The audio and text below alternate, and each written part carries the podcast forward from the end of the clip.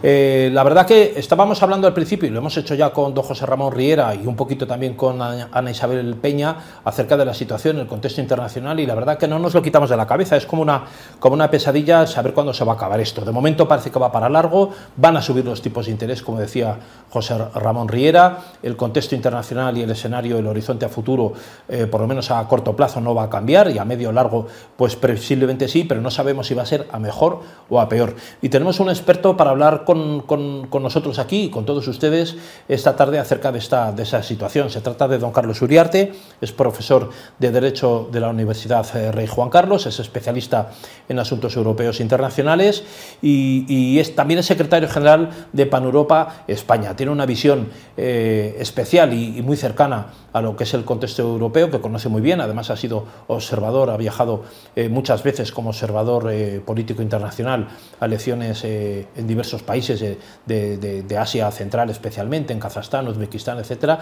y nos puede contar también un poquito la visión de contexto y lo que se está hablando ahora mismo en ese, en ese entorno europeo acerca del futuro que nos espera. Don Carlos, muy buenas. Muy buenas, José Luis. Muchas gracias. Gracias a ti por la invitación. Bueno, esta misma tarde-noche tienen ustedes además eh, hoy una cena, ¿no? sí, sí, tenemos una cena coloquio con el teniente general Rubén García Servert, retirado, eh, que fue el, comandante de, la base de, la OTAN en Torrejón. Y, bueno, pues vamos a hablar precisamente de la defensa europea ante los retos de la, guerra en Ucrania. Eh, ¿Cree usted realmente que, don Carlos, por lo que usted conoce ¿no? y, todo lo que toca eh, cercano, ¿no? esas conversaciones a través de la organización de lo que usted es secretario general en España, Pan Europa España, que Europa, ahora mismo la construcción europea, está en riesgo o, es reconducible la situación? No, yo creo que la construcción no está en riesgo, sino todo lo contrario. Ahora estamos más unidos que nunca. Eh, si pensábamos que íbamos a estar así hace cuatro o cinco años, el Brexit ha producido precisamente más unión en la Unión Europea. Eh, la guerra de Ucrania también ha producido más unión, no solamente en la Unión Europea, sino también en el vínculo transatlántico con los Estados Unidos y, en definitiva, con todos los aliados. Estamos ahora mucho más unidos que antes. OTAN, ¿no? Es, claro, que es nuestro, nuestro encuadramiento militar, nuestra alianza en la que, OTAN, pero... se, celebran 40 años ahora, además. sí, y va a haber una gran cumbre en Madrid eh, para aprobar un nuevo concepto estratégico eh, a finales de junio, eh, pero no solamente eso, también la Unión Europea ha aprobado un nuevo concepto eh, que es la denominada brújula estratégica, eh, donde también eh, se pretende que Europa tenga una soberanía, una autonomía estratégica, no solamente en el plano militar, sino también en el tecnológico, en el científico, es decir, que también seamos soberanos e independientes, por ejemplo, en lo que no fuimos antes, en aprovisionarnos de vacunas, de material sanitario. Eso no puede volver a ocurrir en Europa. Algo, tan sencillo como comprar mascarillas que se convirtió en una, en, un, en una, mm, en una situación crítica casi, ¿no? en la que hubo además incluso algunos privilegiados. Don José María, ¿quedaría además, eh, con lo que está comentando el profesor Uriarte, espacio para la diplomacia o ya directamente hay que ir a comprar misiles y plantearse? Hombre, Usted que es experto en relaciones institucionales, ¿no? Yo creo decir, que todo problema tiene que tener una diplomacia, ¿no? Para, por los cauces de la cordura y del entendimiento, poder llegar a una solución viable. Parece ser que en estos momentos con la guerra de Ucrania, pues esa solución parece ser que es inviable. Yo no sé también, y, se lo quería comentar a él directamente como experto en relaciones internacionales, si el que el mundo de Occidente no intervenga se debe a ese temor de que es posible una guerra nuclear, ¿no? Eh, de que este señor, eh, señor Putin, el presidente de Rusia, pues se le puede ir la cabeza en un momento determinado, se vea acorralado y pueda iniciar una guerra nuclear cuando en esa táctica de decir tengo todo perdido, ¿no? La OTAN fundamentalmente es una comunidad de valores, más que una alianza militar, que también lo es. Eh, y su gran mérito no es tanto que sea la mayor alianza militar y comunidad de valores, sino que también es la mayor alianza de disuasión. Es decir, el objetivo de la OTAN no es en ningún caso atacar, siempre es la defensa, pero ante todo siempre la disuasión. Y en eso lo estamos logrando. Está logrando la OTAN precisamente que ese conflicto de Ucrania eh, no se externalice, no se haga internacional, cuando tenemos en cuenta, por ejemplo, que Rusia es una potencia internacional, forma parte del Consejo de Seguridad de Naciones Unidas y no se está yendo más lejos de lo que es el propio foco eh, de la guerra en Ucrania. ¿no? Eh, la OTAN ha conseguido en ese sentido neutralizar ese conflicto a una zona geográfica, evidentemente es muy doloroso lo que está ocurriendo allí, pero con esa capacidad de disuasión pues hemos conseguido que los rusos, digámoslo así, no avancen más, ¿no? Contener, contener, Sí, no sabemos cómo se van a comportar a partir de ahora Y no solamente contener, sino que lo que pretendía Rusia era precisamente eh, que volviésemos a las fronteras anteriores, también en el término de defensa... De hace 30 años. De hace 30 años. Y eso no solamente le ha salido mal a Putin, sino que además eh, hay dos socios ahora mismo eh, posiblemente nuevos en junio, porque Finlandia y Suecia muy probablemente van a, pedir la, incorporación. Eh, Ucrania, la misma Ucrania y la misma Georgia también quieren entrar en, la OTAN. Es decir, pero ya por lo menos Suecia y Finlandia, por un procedimiento rápido, podrían entrar pronto en la OTAN porque ya realizan muchísimas maniobras y, la interoperatividad de los ejércitos ya está, ¿no? ya, ya eh, trabajan conjuntamente con la OTAN, aunque no son miembros de la OTAN en estos momentos. Claro, este debate que se está produciendo acerca de la guerra de, Ucrania y Rusia, probablemente hace 30 años, como usted mencionaba, si se hubiera producido una invasión con la caída del bloque soviético eh, de Georgia o de Ucrania y hubieran entrado los tanques en Kiev eh, por parte de las fuerzas soviéticas, a nadie le habría llamado la atención en un país en descomposición, se hubiera entendido que, hubiera, que era como una especie de guerra civil y nadie hubiera intervenido, se hubiera quedado todo. Esto 30 años después ha tenido otra respuesta y otra interpretación completamente distinta, ¿no? lo que quiere decir que los tiempos históricos, aunque sean los, los mismos territorios y las mismas poblaciones, eh, se leen, tienen una lectura en política internacional diferente. ¿no? Es cierto que lo que pretende Rusia es un revisionismo de la historia y eso en la actualidad no se puede permitir. Y un cambio de fronteras en el año 2022 pues tampoco se puede producir. Es decir, la anexión unilateral eh, de Crimea y los conflictos eh, congelados que la Federación Rusa mantiene no solamente en, Ucrania, sino también en Transnistria, en Moldavia y incluso en Georgia con Abjasia y Osetia, eh, pues en el año 2022 no son de recibo sobre todo cuando es un país que forma parte del Consejo de Seguridad de Naciones Unidas eh, y que eh, supuestamente también defiende eh, un orden internacional basado en el Estado de Derecho. por tanto, hoy en día, por supuesto, las claves son otras.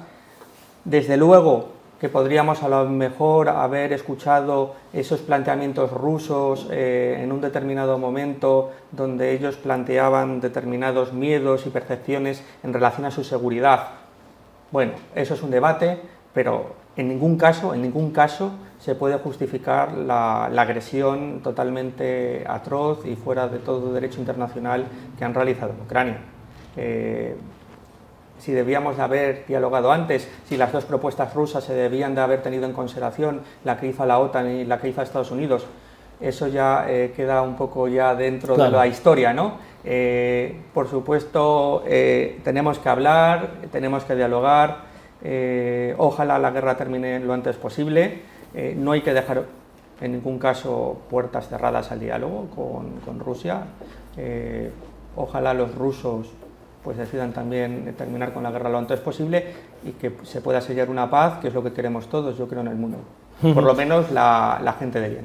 A mí me parece, don José María, que, hay un antes y un después también eh, importante, ¿no? porque eh, probablemente todo ese espacio postsoviético que usted conoce también, además, ¿no? Eh, de otros países que fueron repúblicas soviéticas y que, y que, ahora son repúblicas independientes, especialmente en Asia Central, ahora mismo son espacios de difícil construcción y, y difícil avance con lo que ha ocurrido con Rusia. ¿no? Son espacios en los que probablemente las inversiones extranjeras, externas, que puedan proceder de Estados Unidos, Australia, Japón o la propia Unión Europea, se van a ver eh, muy limitadas por las dudas y la falta de garantías en, un espacio que Rusia todavía puede considerar, eh, puede considerar suyo o en el que no le gustará a lo mejor que intervenga. Esto va a retraer, desde luego, inversiones y proyectos que, que hasta hace poco se estaban hablando todos los días. ¿no? Sí, desde luego. Eh,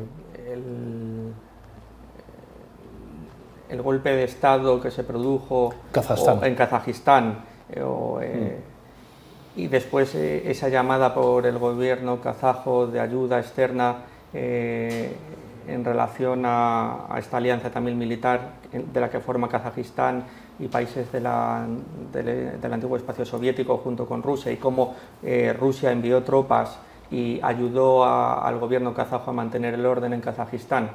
Eh, eso eh, es claramente un signo de dependencia y debilidad de Kazajistán eh, hacia Rusia. que también Uzbekistán haya, haya solicitado no la membresía, pero sí ser Estado observador en la Unión Eurasiática, eso también produce una cierta aproximación de Uzbekistán no tan grande como la de Kazajistán, porque Uzbekistán todavía intenta mantener los equilibrios, pero esa salida de los Estados Unidos y de los aliados de Afganistán ha producido un giro en la política uzbeca eh, de ya no tanto equilibrio, y es algo que a mí también me preocupa, lamentablemente, porque soy también un gran amigo de tanto de Kazajistán como de Uzbekistán. Son dos países que conozco bien y, que, y donde tengo grandes amigos. Eh, y evidentemente, pues eh, sí, y, en el Cáucaso Sur, pues qué vamos a decir, ¿no?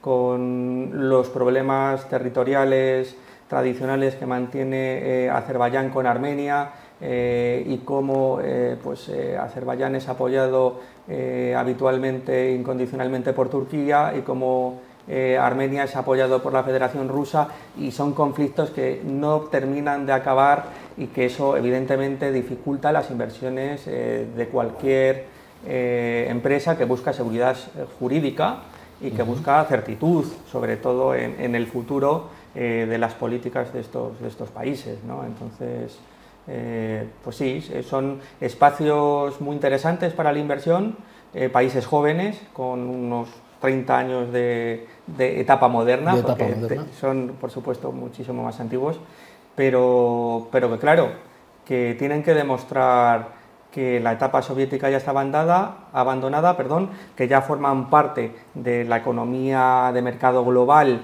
eh, y que son países totalmente normalizados para que de esa manera eh, los inversores eh, puedan tener la certitud de que si invierten ahí, sus inversiones no van a correr peligro, porque eso es lo que quiere todo empresario, ¿no? cuando pone el dinero en un sitio pues sepa que su, inversión está segura. Claro, por ahí iba, iba a ir la, última pregunta, José María. Eh, eh, yo lo que no sé es hasta cuánto tiempo se puede permitir Rusia mantener este conflicto desde el punto de vista económico, ¿no?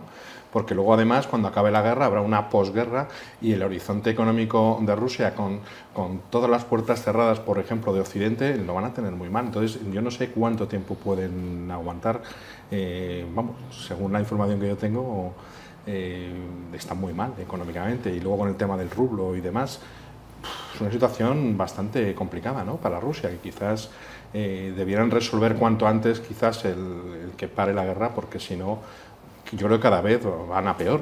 Económicamente luego eso recuperarlo va a ser muy, muy difícil. ¿no? Rusia eh, tiene una economía bastante limitada en el sentido de que, aunque a nivel eh, militar es una gran potencia militar, en el plano económico eh, es, una, es, una, economía débil. estamos hablando de una economía de aproximadamente el tamaño de Italia, un poquito más grande que la de España, eh, que en un contexto de sanciones tan tremendas como las que están sufriendo, de aislamiento internacional, eh, por mucho que quieran buscar y diversificar nuevos mercados, como por ejemplo el, el, energético en la India o incluso acuerdos y, y, contratos que ha firmado también con China, en tan poco tiempo yo creo que le va a resultar muy complicado sustituir mercados de la noche a la mañana.